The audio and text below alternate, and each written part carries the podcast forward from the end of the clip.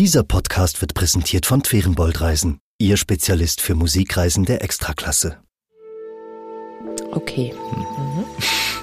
Ähm, da fällt einem nichts ein. Genau. NZZ Megahertz mit Oliver Kramt sind und Jenny Rieger. Sehr gut, sehr gut. Es gibt ja Paare, die von sich sagen, wir streiten nie. Und die Aussage davon ist ja in der Regel, wir sind super harmonisch, wir haben keine Probleme. Dabei ist Streit gar nicht nur lästig und unangenehm, sondern sogar essentiell für eine funktionierende Beziehung. Das sagt mein heutiger Gast. Hier bei mir im Studio ist Guy Bodenmann. Hallo. Guten Tag. Guy Bodenmann ist Professor für Psychologie an der Uni Zürich und Paartherapeut. Und wir wollen heute über das Streiten reden. Mein Name ist Jenny Rieger und damit herzlich willkommen zu NZZ Megahertz. Herr Bodenmann, gab es denn mal eine Situation im Therapiesetting, wo ein Paar vielleicht kam und dann ein Streit entstanden ist, der so total aus dem Ruder gelaufen ist? Ja, also das, das kommt schon vor. Ja. Also mhm. Wir haben im Prinzip beide Möglichkeiten, also beide Fälle. Zum einen die, die eben kommen und sagen, wir, uns geht es eigentlich ganz gut, wir möchten nur ein Kommunikationstraining. Und dann entpuppt sich ja meistens dahinter doch viel mehr. Das heißt, das ist eigentlich nur so der Einstieg, die Eintrittskarte, dass man kommt mit einem möglichst bescheidenen Problem, wie eben Kommunikationsprobleme, das haben wir noch ganz viele. Und da gibt es die anderen, wo eben, wie gesagt, dann plötzlich das, das Ganze explodiert innerhalb einer Sitzung, mhm. häufig auch während der Sitzung dann, dass sie dann plötzlich sich in irgendetwas verbeißen oder irgendetwas bekannt wird wie eine Außenbeziehung und dann geht es so richtig ab. Mhm. Sie haben ja gerade ein Buch rausgebracht, das heißt, streitet euch, also ein bisschen auch ein Plädoyer für den Streit. Mhm. Und so der klassische Paarstreit, den man vor Augen hat, vielleicht auch aus Film und Fernsehen, ist ja also dramatisch und laut und es wird geschrien und vielleicht auch Dinge geworfen. In Ihrem Buch beschreiben Sie aber auch noch andere Arten zu streiten. Was gibt's noch? Genau, also wir können mal so die offensichtlichen, eben die Lauten, die wir hören, auch, die, auch durch die Wände hindurch, wenn die Nachbarn streiten, mhm. die hört man dann äh, so gleich. Das war mal so der erste Typus, also dieses verbal-aggressiv, wie wir das nennen. Dann gibt es natürlich dort das Kontinuum bis hin zu Gewalt, was eben auch schon mit Dingen herumwerfen. Dann geht es ja schon in die gewaltsame Kommunikation hinein. Und dann haben wir auf der anderen Seite die Verdeckten. Das sind diese drei, die wir unterscheiden, die vermeidenden, die schwelenden mhm. oder eben die passiv-aggressiven Konflikte. Eben genau, weil ja auch nicht unbedingt alle Streittypen unbedingt super laut und aggressiv daherkommen, oder? Es ist ja mitunter gar nicht so einfach zu sagen, was ist eigentlich ein Streit, oder? Also ich hatte auch schon mal die Situation mit mit meinem Partner, dass wir eine Diskussion hatten und es wurde vielleicht ein kleines bisschen hitzig und ich wurde vielleicht ein bisschen lauter und er hat dann gesagt, lass uns nicht streiten, ich möchte jetzt keinen Streit. Und ich hatte das Gefühl, äh, wie was Streit? Ich hatte gar nicht das Gefühl, dass wir streiten. Ich dachte, wir unterhalten uns nur angeregt. Mhm, mh. Das ist auch das Spannende, oder? weil das ja die Definition, was ist überhaupt Streit, das ist eine mhm. ganz spannende Definition. Und auch das Wort, was man verwendet. Oder? Haben wir jetzt Streit, das tönt ja schon nach eher etwas ähm, ja. Heftigem, oder ist es eher ein Konflikt, oder ist es eine Auseinandersetzung, ist ja. es ein Disput, oder was auch immer. es gibt eine ganze Menge Synonyme. Es gibt eine ganze Reihe Synonyme. Und was man für ein Wort wählt, hat natürlich auch eine Bedeutung. Das heißt, wenn man von Streiten redet, dann denkt man, oh, das ist etwas Schlimmes und so fühlt sich das gar nicht an. Mhm. Aber letztendlich ist es ja eigentlich alles immer ein Stück an dem Konflikt, Auseinandersetzung, Streit ist einfach nur das deutsche Wort eigentlich für Konflikt, wenn wir so mhm. wollen. Und entsprechend würde ich auch meinen, ist es äh, häufig eben die Angst, jetzt auch etwas dann zu benennen, weil ja dahinter auch diese diese Furcht oder diese Angst eben steckt, wenn wir jetzt Streit haben, also ein ganz schlechtes Zeichen, dann könnte unsere ja. Partnerschaft in Schieflage sein. Das könnte ein Vorbote sein, dass wir uns dann schon bald trennen oder scheiden lassen. Und das ist ja ganz häufig eben diese Verknüpfung von eigentlich etwas Natürlichem. Wir sollten mhm. eben streiten, weil Streit eben nichts anderes ist als eigentlich hier wirklich die Auseinandersetzung. Es sind unterschiedliche Bedürfnisse, Ziele, Wünsche und damit thematisiert man die. Und eben diese Idee dann, dass es jetzt gleich hier in etwas Negatives münden würde, lässt ganz viele Menschen eben dazu neigen, nicht zu streiten oder die bekommen gleich eine Gänsehaut, wenn mal mhm. ein lautes Wort fällt. Mhm. Okay, dann sagen wir doch mal ganz konkret, also wo beginnt denn ein Konflikt oder ein Streit und warum sollte man als Paar solchen Auseinandersetzungen nicht aus dem Weg gehen? Ich denke, es fängt ja immer damit an, dass man mal, wenn es nicht stört, dann ist es ja auch kein Thema. Das mhm. beginnt eigentlich dort eigentlich zum Konflikt zu werden, was einen stört. Und sobald es einen zu stören beginnt, Also sowas wie, ähm, keine Ahnung. Ja, vielleicht es liegt immer Haushalt. was da. Ich habe schon ja. zehnmal gesagt, also mir wäre es recht, wenn es verräumt würde mhm. und es wird immer noch nicht verräumt. Und dann komme ich und sehe, es liegt weiterhin da.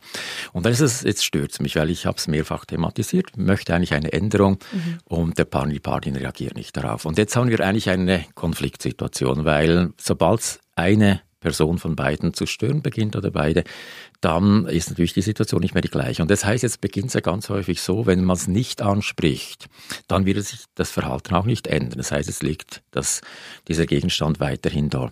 Und jetzt wird man aber sensibler, man wird noch mehr eben immer achten, was ist jetzt da und was macht er sonst mhm. oder sie sonst noch da. Jetzt wird das der Augen, das, es wird viel mehr geschärft, jetzt was alles passt nicht und damit beginnt man irgendwie so eine negative Energie aufzubauen. Mhm.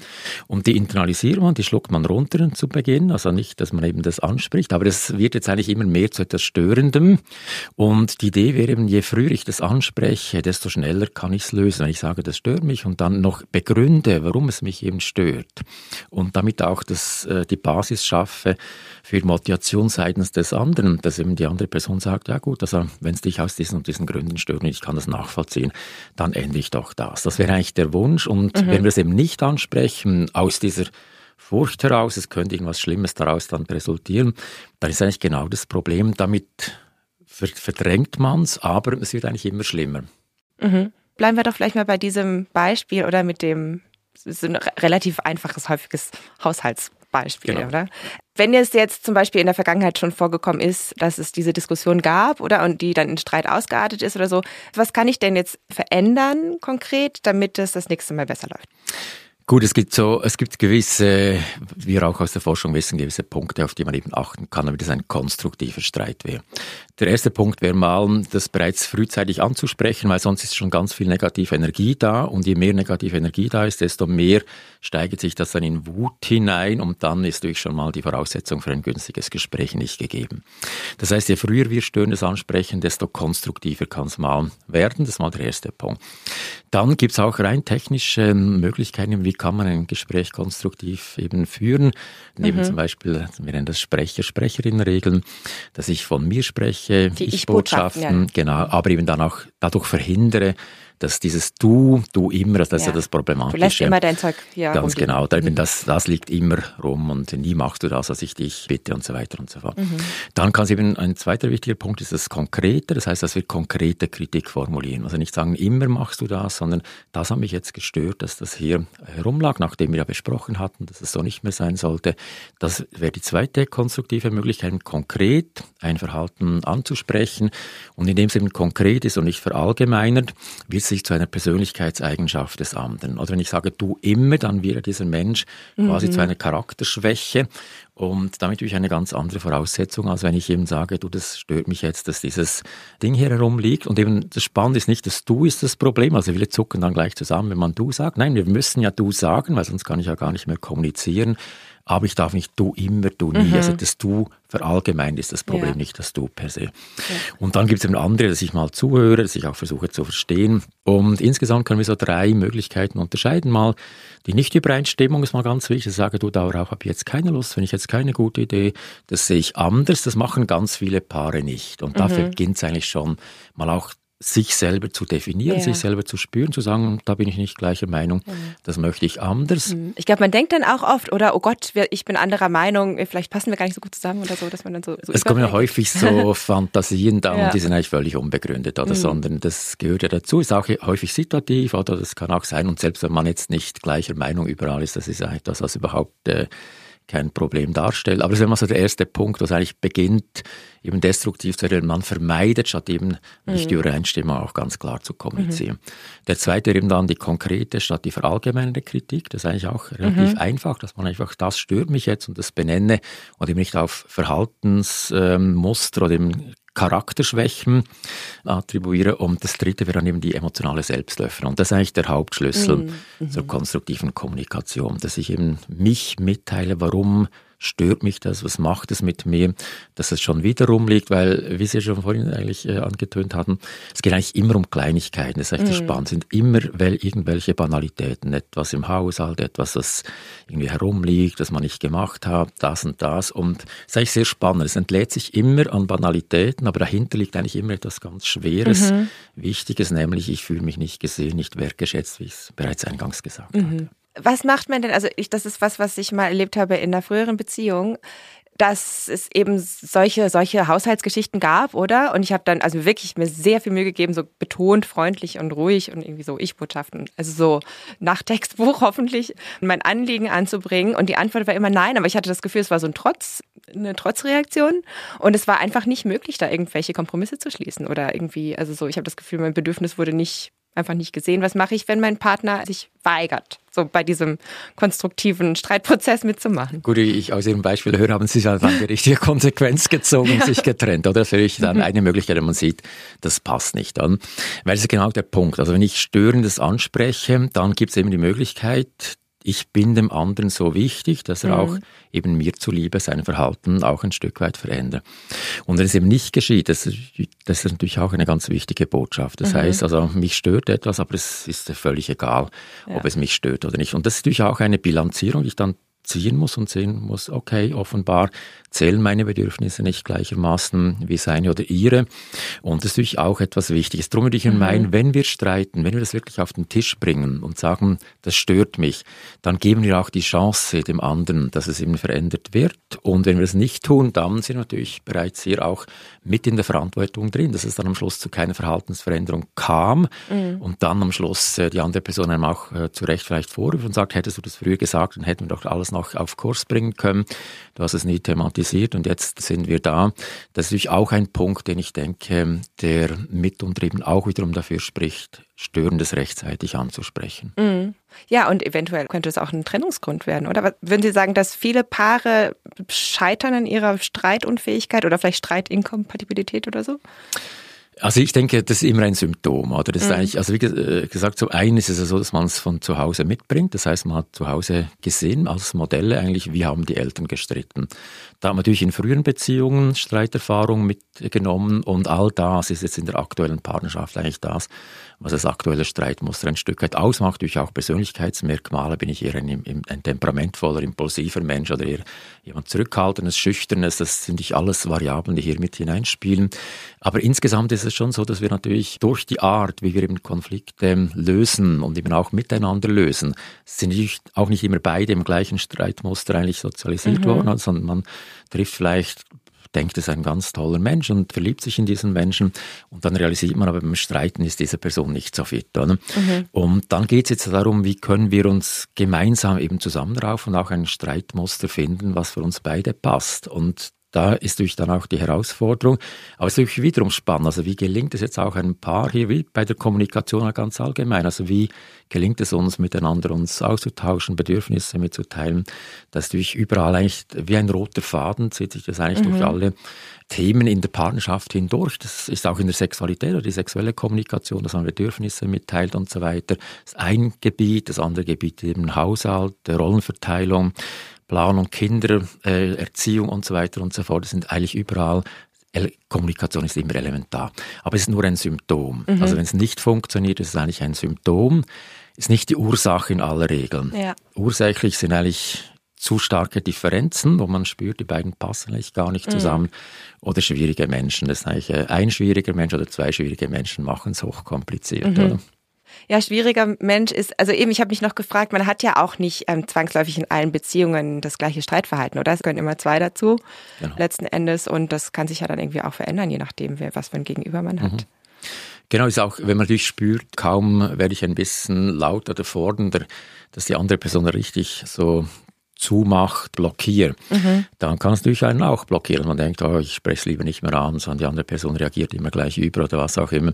Das, wie Sie sagen, das ist immer ein Zusammenspiel. Es sind immer Muster, die sich hier ergeben, die mit der Zeit eingeschliffen werden und damit eben schwierig veränderbar sind, weil je länger sie natürlich praktiziert werden, desto mehr werden sie zu einer Gewohnheit. Und diese Gewohnheiten dann zu verändern, braucht immer sehr viel mehr Aufwand, als wenn man etwas Frisches, eigentlich hier eben noch ähm, sehr viel Formbareres dann eben zu verändern äh, anstrebt. Und darum eben auch Paartherapie, die zu spät oder später folgt, ist natürlich immer sehr viel aufwendiger und auch weniger wirksam, als wenn mhm. man rechtzeitig eben die Sachen an die Hand nimmt. Ja. Jetzt haben Sie vorhin schon gesagt, wir wissen gewisse Dinge aus der Forschung. Wie, wie erforscht man denn überhaupt Streit in Beziehungen? Genau, also was wir eigentlich in Forschung wie auch in der Paartherapie nutzen, sind so zehnminütige Konfliktgespräche. Mhm. Das heißt, wir bitten das Paar, zuerst füllen sie eine Liste aus, beide unabhängig voneinander, was sind so äh, Konfliktbereiche, eben zum Beispiel Finanzen, Kindererziehung, Rollenverteilung, mhm. die Schwiegermutter und so weiter und so fort. Und dann fühlt man an, wie stark ist eben dieser Bereich konfliktreich und da, wo beide das als hochkonfliktreich einschätzen, das wäre ein potenzielles Konfliktthema. Ebenso, wenn wir eine hohe Diskrepanz haben, wenn jemand sagt, nee, die Herkunftsfamilie ist überhaupt kein Problem und die andere Person sagt, die Herkunftsfamilie ist ein großes Problem, dann sind es eigentlich so potenziell interessante Konfliktthemen. Mhm. Dann nehmen wir die zwei zum Beispiel und sagen, welches ist denn salienter für Sie? Und dann sagen Sie zum Beispiel, ja, die Herkunftsfamilie. Dann sagen wir, gut, darf ich Sie bitten, jetzt während zehn Minuten über dieses Thema zu streiten. Nehmen Sie einen jüngsten Konflikt, den Sie erlebt haben und gehen Sie das nochmals durch ja?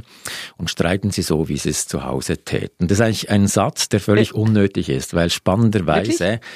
Sind die unmittelbar in diesem Streitmuster drin. Das ist eigentlich wow. das ganz Spannende, weil das sind ja eingeschliffene Muster und das heißt, die können sich nicht verstellen. Es gibt Forschung dazu, wo man dysfunktional streitende Paare bat, streiten Sie jetzt bitte mal konstruktiv, Sie mhm. können es nicht.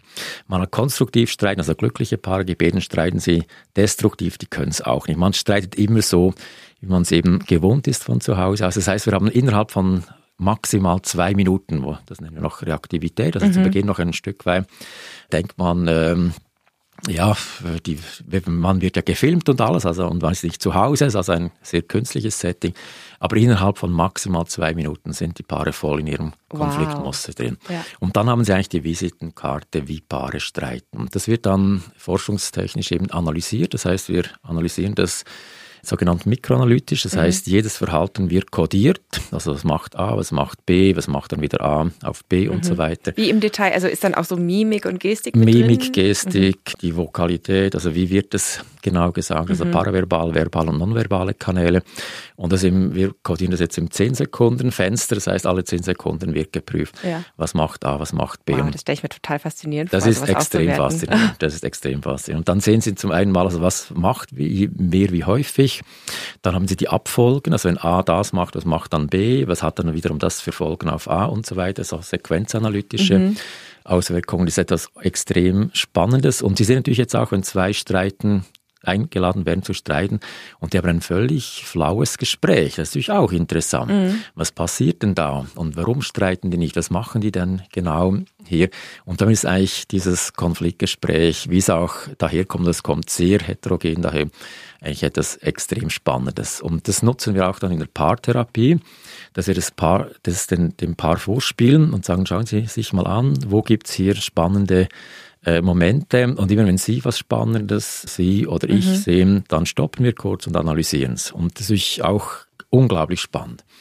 Und ganz häufig auch jetzt bei äh, hochverbal aggressiv, destruktiv streitenden Paaren, auch dieser Satz, puh, das, wenn ich mich so sehe, das ja, man, oder? Ja. Das hätte ich nie gedacht, dass ich so hässlich mit dir umgehe. Da schäme ich mich dafür. Und das finde ich eine ganz wichtige eben mhm. Erkenntnis zu sehen, aha, so gehen wir miteinander um. Das darf ja nicht wahr sein und dann entsprechend eben auch viel höhere Motivation dann, das zu verändern. Ja, also gar nicht so eine schlechte Idee, sich zu filmen beim Streiten vielleicht. Mhm, mhm. Genau. Mega spannend. Wir sind gleich zurück. Erleben Sie mit Ferienboldreisen die schönsten Städte und Konzerthäuser mit Weltklasse-Akustik. Wir bringen Sie bequem an die besten Adressen. In die Elbphilharmonie in Hamburg, in die Scala di Milano oder Semper Oper in Dresden. Denn hier entfalten sich große Kompositionen am eindrücklichsten. Gänsehautmomente inklusive. Twerenboldreisen, Ihr Spezialist für Musikreisen der Extraklasse. Sie hatten vorhin schon so Kleinigkeiten, also Haushalt zum Beispiel, ja. erwähnt als Streitthemen. In Ihrem Buch ist auch noch ähm, Eifersucht, Finanzen und Kinder sind auch noch aufgelistet als häufige Streitthemen. Was für ein Bedürfnis steckt da jeweils so dahinter? Ja, das ist eine, also sobald Kinder im Spiel sind, sind immer Kinder das mhm. Hauptstreitthema. Das ist eigentlich spannend, oder? Und mhm. wir sehen auch Paare mit Kindern streiten mehr als Paare ohne Kinder. Also das Meinungsverschiedenheiten ist, äh, zum Beispiel rund um Erziehung. Um, genau, um Kindererziehung, mhm. Was jetzt für das Kind angeschafft werden soll, wie man es erzieht, eben aber auch, was soll man jetzt bei der Betreuung der Kinder dabei sein? Soll man Hausaufgaben mit ihnen machen? Welche Freundinnen und Freunde sind gut für unsere Kinder? Wie viel wollen mhm. wir durchlassen? Wie viel Medienkonsum und so weiter? sind ganz häufig diese Themen, wo sich die Paare dann eben streiten. Und eben Finanz ist auch ein ganz wichtiger Punkt. Für was wird das Geld ausgegeben? Wer hat hier auch die finanzielle Hohe? Wer entscheidet auch? Wie sind auch die Konten, die man eben hier gemeinsam hin ins Spiel bringt?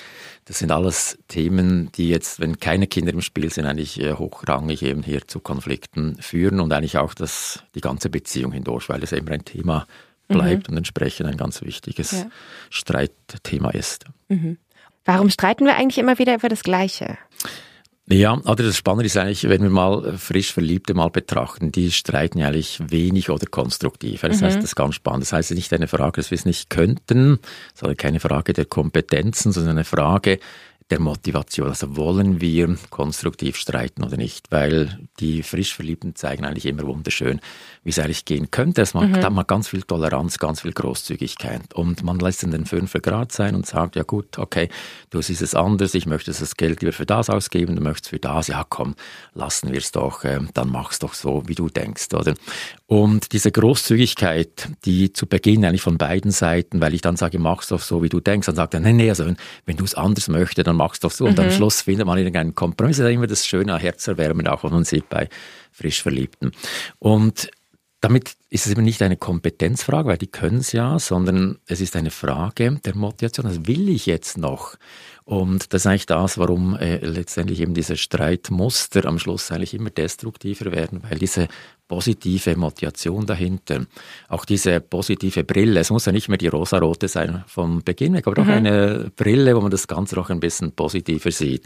Das ist eigentlich schön, wenn sich das Paar erhalten könnten, weil dann immer nur dieses Haar in der Suppe suchen, dieses Grau, eben das, warum liegt er jetzt schon wieder da, ich habe es doch gesagt, oder dieser Fokus dann nur noch auf das Störende, mhm. dazu zu sehen zum Beispiel, gut, man, vielleicht hat jetzt der Paar, die Paaren ganz vieles heute gut gemacht, einem auch zuliebe gemacht, aber etwas hat er oder sie jetzt eben noch vergessen, nämlich das wieder hier liegen zu lassen und dann sieht man nur noch das anstelle all dessen, was eben hier gut gelaufen mhm. wäre.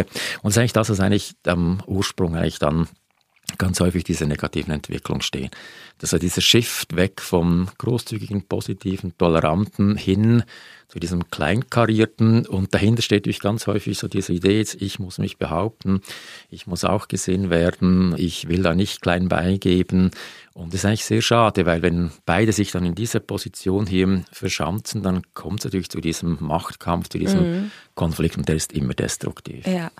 Ich glaube, es ist ja schon recht hilfreich, wenn man versteht, warum jetzt der Partner oder die Partnerin auf eine bestimmte Weise reagiert oder zum Beispiel eben so mauert oder aggressiv wird oder sowas.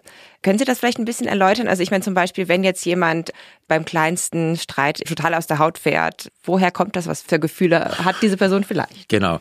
Das Spannende ist ja jetzt bei diesem Beispiel des aus der Haut fahrens, oder? Das ist ja ganz häufig eine, auch eine stressbedingte Reaktion. Mhm. Und ich hatte meine ganze Karriere gestartet mit der Frage, wie wirkt sich Stress auf die Kommunikation aus? Und wir hatten damals äh, im experimentell Paare gestresst und hatten die Kommunikation vor der Stressinduktion und nach der Stressinduktion videografiert und analysiert. Und es war hochspannend zu sehen, genau die gleichen Paare vor Stressinduktion mhm hatten eine um 40 Prozent bessere Kommunikationsqualität als nach der Stressinduktion. Mm, mhm. Das heißt, was für eine Stressinduktion? Also, was haben Sie ja, das, war, das ist jetzt kompliziert zu erklären. Das war okay. eine Paarintelligenz. Also wir gaben vor, wir messen die Paarintelligenz und äh, ließen die dann scheitern bei diesem ah, Intelligenztest. Okay. Und äh, spannend war, die haben das natürlich ganz ernst genommen, weil die wollen jetzt wirklich beweisen, beweisen, dass sie ein paar ganz intelligente mhm. Menschen sind. Und das war dann ein Stück weit eben sehr ja, stressreich und wir haben dann gesagt, gut, Sie kriegen eine zweite Chance, Sie dürfen den Test nochmals wiederholen und nochmals neu planen. Und damit hatten wir eine zweite zehnminütige Sequenz, die analog war zur ersten, nämlich mhm. Planung des Testes und damit eben eine Vergleichbarkeit der beiden Situationen Prä- und Post-Stressinduktion. Und das Spannende ist eben, wie eigentlich die genau gleiche Situation hier, also wenn die nicht gestresst waren zu Beginn, da ist ganz viel Positivität, da. Man sagt, toll, finde ich schön, wie du das da gut machen, wir doch das so, also affirmatives Verhalten, lobendes Komplimente mhm. machendes Verhalten. Auch eben äh, einlenken, nachfragen, also ganz viel Positives. Und dann, sobald eben die gestresst sind, sinkt mal diese Rate ganz massiv ab, das Positive nimmt ganz massiv ab, aber auf der anderen Seite nimmt das Negative zu, das Gereizte, das Unwirsche, das dominante Verhalten, dann eben das lehrmeisterliche Verhalten, und sagen, nee, nee, das machen wir nicht so und jetzt äh, hören wir zu und äh, was dann wirklich in eine ganz andere Richtung geht. Und das ist hochspannend, das sind genau mhm. die gleichen Paare, die einzige Bedingung, die eben variiert hat, ist das Stress. Niveau der beiden. Und damit mhm. mal auf Ihre Frage, ein Punkt ist mal Stress. Ja. Und der Stress sind wir dünnhäutiger, wir sind häufig gereizter, äh, eben dadurch natürlich auch in der Wortwahl dann äh, schneller eben überschießend, verletzend, als wenn man das eben nüchterner tun könnte. Und damit ist eine der Grundlegenden, wir sollten nicht streiten, wenn wir zu gestresst sind. Mhm. Das heißt, wir können ja den Streitzeitpunkt auch wählen. Ich sehe zum Beispiel, da liegt wieder das da, was mich wahnsinnig jetzt hier ja, enttäuscht, dass es schon wieder der Fall ist. Aber ich merke, jetzt bin ich völlig auf aufgewühlt noch mhm. vom ganzen Tag und äh, fühle mich völlig gestresst. Und jetzt ist ein schlechter Moment, das anzusprechen, ja. weil die Wahrscheinlichkeit, dass es eskaliert und eben ungünstig verläuft, ist hoch. Mhm. Das heißt, ich kann jetzt sagen, gut, ich nehme das wahr. Und dann später, wenn ich mich heruntergefahren habe, sage ich, ich möchte noch was ansprechen und dann spricht man es an unter einer, in einer gelasseneren, positiveren Stimmung. Das ist schon mal ein ganz wichtiger Punkt. Ja. Und der trägt viel dazu bei, eben wie Gespräche verlaufen. Mhm. Manchmal ist es ja aber auch der Streit selber, oder der den Stress auslöst. Also ich kenne das so ein bisschen von mir, gerade wenn das dann irgendwie so Triggerpunkte sind, oder wo ich irgendwie ein bisschen empfindlich drauf reagiere und dann bin ich gleich defensiv und so. Was mache ich dann, wenn ich irgendwie gerade merke, ich fahre so hoch und werde irgendwie wütend und ich will aber eigentlich, dass der Streit konstruktiv verläuft? Einfach weggehen und äh, genau, also laufen. aber Sie sprechen natürlich zwei ganz wichtige Punkte. Zum mhm. einen mal, also wenn's, wenn wir sehen, dass es fährt immer mehr hoch und es wird immer eskalativer, dann müssen wir stoppen und dann mhm. rausgehen. Das ist ein ganz wichtiger Punkt, aber nicht stopp und dann Ende, sondern Stopp, nachher greifen wir es wieder auf, wenn wir uns mhm. beruhigt haben. Wenn es nicht heute ist, dann morgen, aber der Konflikt sollte zu Ende diskutiert werden. Ja. Und der zweite Punkt, den Sie hier ansprechen, ist dieser Triggerpunkt, diese mhm. wunden Punkte, wie wir sie nennen. Das heißt, jeder von uns hat ja wunde Punkte. Und die sind biografisch gelegt. Das sind Themen, wo wir eben ja das Gefühl hatten, da äh, wurde man eben zu wenig geliebt, zu wenig wertgeschätzt. Das sind Themen, die ganz eigentlich lang zurückreichen, auch in unserer mhm. Biografie. Und wenn jetzt die natürlich getroffen werden, also wenn ich jetzt nicht einfach nur sehe, da ist etwas nicht weggeräumt worden, sondern denke, das hat mit dem zu tun, also ich bin nicht wichtig genug, mhm. dass man das wegräumt, dann ist natürlich eine ganz andere Energie hinter diesem Konflikt, als wenn es nur um diesen Stift ging oder was auch immer, mhm. der jetzt wieder hier herumliegt. Und das ist eigentlich das, was genau diesen Punkt ausmacht. Sobald ein Wunderpunkt getroffen wird, dann ist natürlich ganz viel Leid da, aber eben eben wiederum nicht Wut. Das macht einen nie wütend. Das macht einen immer traurig, oder? Mhm. Warum denn schon wieder, oder? Und ich hatte mal ein Paar, das war ein hocheindrückliches Paar, beide eigentlich aus sehr desolaten Familienverhältnissen, häufiger Bezugspersonen wechseln und eigentlich schlecht oder unsicher gebundene mhm. Menschen. Und da war eine Situation in der Paartheorie und dann eben gerade, dass sie sich Paarinseln nehmen, Zeiten für sich, wo sie miteinander als Paar etwas machen. Und dann das Spannende war, dass immer bei diesen Situationen sie dann in die Küche ging, die Küche äh, zu schrubben begann, alles sehr sorgfältig äh, putzte und machte. Und er kam dann rein, sah sie putzen und dachte, was soll denn das? Wir haben doch unseren freien Abend und dann wütend wurde und sagte, also mhm. dann lassen wir es halt, wenn du keine Lust hast auf unseren freien Abend, dann blasen wir den ab. Und dann war sie wiederum ganz enttäuscht und ich habe dann gesagt, erzählen Sie mal, was passiert da? Oder? Und dann hat sie erzählt eben, dass dadurch, dass sie so viel Bezugspersonenwechsel hatte, eigentlich sie die Zuneigung durch Leistung, durch Arbeit sich verdienen musste. Also mhm. Also ihr Motto war, die Liebe muss ich mir verdienen. Das heißt, was ihr durch den Kopf ging, war, oi, heute ist unser gemeinsamer Abend, da freue ich mich wahnsinnig drauf, aber ich muss mir diesen freien Abend zuerst verdienen. Mhm. Ich muss jetzt putzen, fegen, damit ich dann diese Liebe auch beanspruchen darf.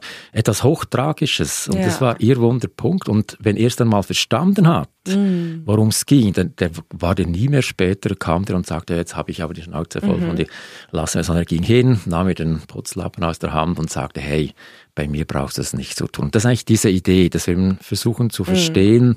was ist dahinter, dieser wunde Punkt, damit wir auch ganz anders damit umgehen können. Ja, ja.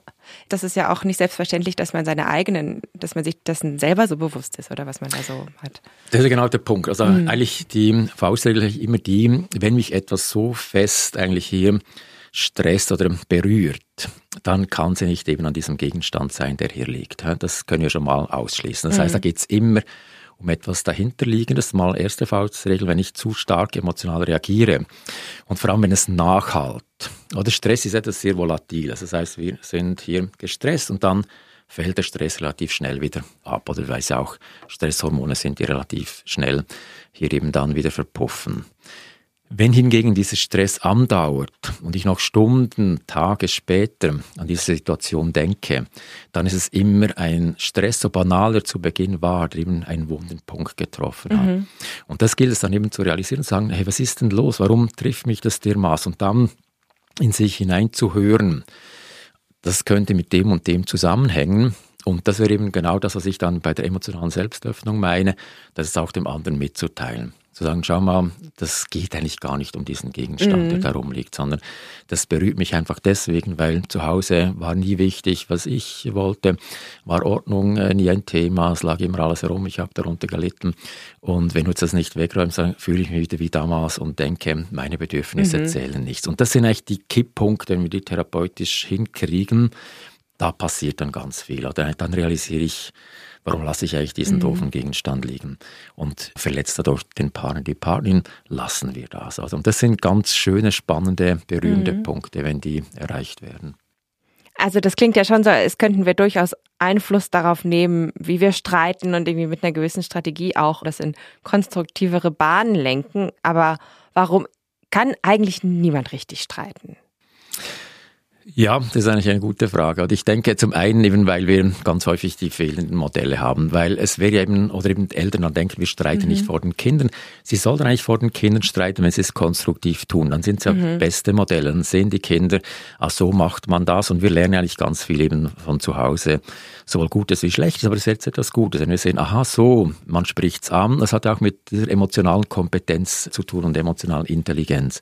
Das heißt, wenn ich sehe, dass jetzt jemand sagt, du, das ärgert mich jetzt oder das macht mich jetzt wirklich traurig und enttäuscht mich, dass du das einfach nicht wahrnimmst und nicht ernst nimmst, was ich dir sage, dann hört man, aha, das kann einen traurig machen, das kann einen diese und diese Gefühle mhm. auslösen. Das ist ganz wichtig. Und dann das Wahrnehmen, das Äußern eben können, aber auch immer das Einlenken lernen. Also man sagt, gut, also jetzt habe ich, ich sehe auch, warum machst du denn das? Ich möchte es auch verstehen, warum das so ist. Auch die andere Person eben einbezieht, dann sehen, aha, es geht nicht nur um die eine Person, es geht auch um die andere, die tauschen sich aus, die finden dann am Schluss auch irgendwie einen Zugang zueinander. A interessiert sich sowohl für B wie auch B für A. Ah, so läuft ein Gespräch ab, was eben hier Konflikt ähm, konstruktiv ist. Und das ist natürlich ganz wichtige Erfahrung. Wenn die nicht gemacht werden können, dann hat man natürlich schon mal ein, ja, etwas, was einem fehlt hier im ganzen Rucksack der Sozialisation. Und das ist mal ein erster Punkt. Ein zweiter Punkt ist natürlich auch so, was hat man auch schon für Erfahrungen gemacht? Ist es dann effektiv nach einem Streit dazu gekommen, dass die Person gleich ausgezogen ist oder was auch immer? Dann denkt man, oh, das ist ja ganz schlimm. Oder mhm. wenn man mhm. da irgendetwas anspricht, dann passiert so was Gravierendes. Aber ganz häufig ist es einfach auch so diese mehr im Kopf sich abspielenden negativen Szenarien und gar nicht so sehr erlebte, sondern man denkt dann, es könnte eben mhm. dazu kommen. Man hat eigentlich Angst vor etwas und denkt, und, oder man ist auch ganz häufig der Meinung, ich will nicht schwierig sein sein, weil ich mm. muss ja attraktiv sein und wenn mm ich äh, jetzt etwas äh, kritisiere, dann bin ich ein schwieriger Mensch und wer hat schon Lust auf schwierige Menschen? Ja. sind ganz häufig so Gedanken, die man eigentlich hat, die eigentlich gar nichts mit der Realität zu tun mm. haben. Ist das dann so ein kultureller Einfluss oder irgendwie, keine Ahnung, Hollywood-Filme oder woher? Ja, also Hollywood hat natürlich schon auch viel mitgespielt, mhm. oder weil er das eigentlich immer, und das sind immer, die sind immer sehr zusammengekürt, oder? Das, mhm. das Ganze ist immer auf anderthalb, zwei Stunden in, auf der Leinwand. Das heißt, da ist natürlich nicht auch der ganze Spannungsbogen abbildbar, weil im Prinzip ist er wie ein Spannungsbogen. Etwas stört einen, am Anfang ist man eben noch ein bisschen, ja, vielleicht mehr in der externalisierenden Emotion drin, man ist ärgerlich wütend. Und dann macht man diesen Bogen und sagt, aber weißt du, letztendlich enttäuscht es mich einfach, es ist frustrierend, auch ein Stück weit resigniert, es macht mich traurig, dann ist dieser Bogen und dann am Schluss, was würde ich mir eigentlich wünschen?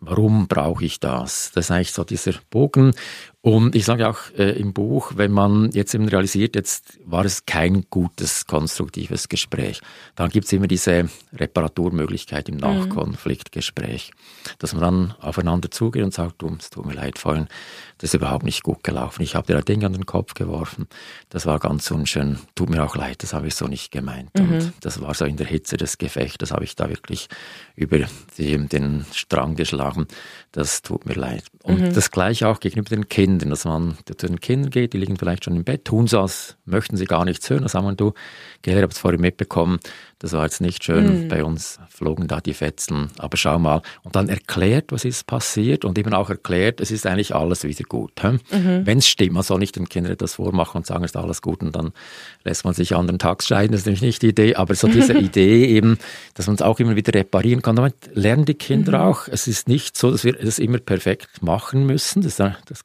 kann gar niemand, wäre auch ein völlig unrealistisches Ziel, sondern es kann auch mal entgleisen, weil eben zu viel jetzt eben zusammenkommt, vielleicht eben auch, man ist völlig dünnhäutig, weil ganz viele sein eben belastet und dann kommt noch dieser Konflikt dazu.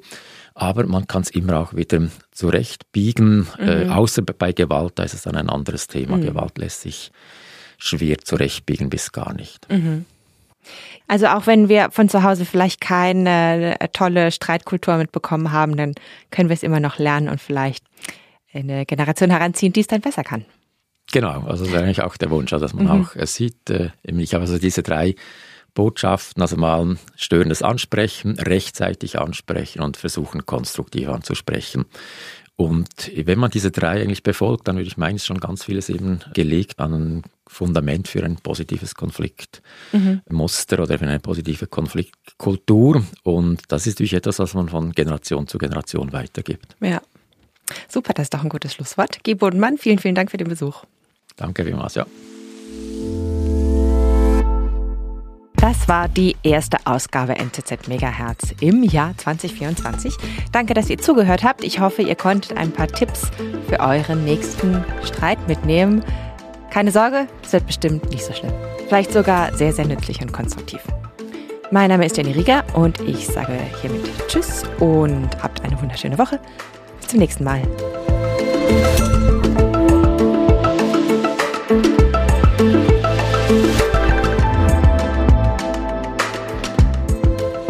NZZ Megahertz, der skurrilste Podcast der Welt. Mit den Hosts, die immer Spaß haben.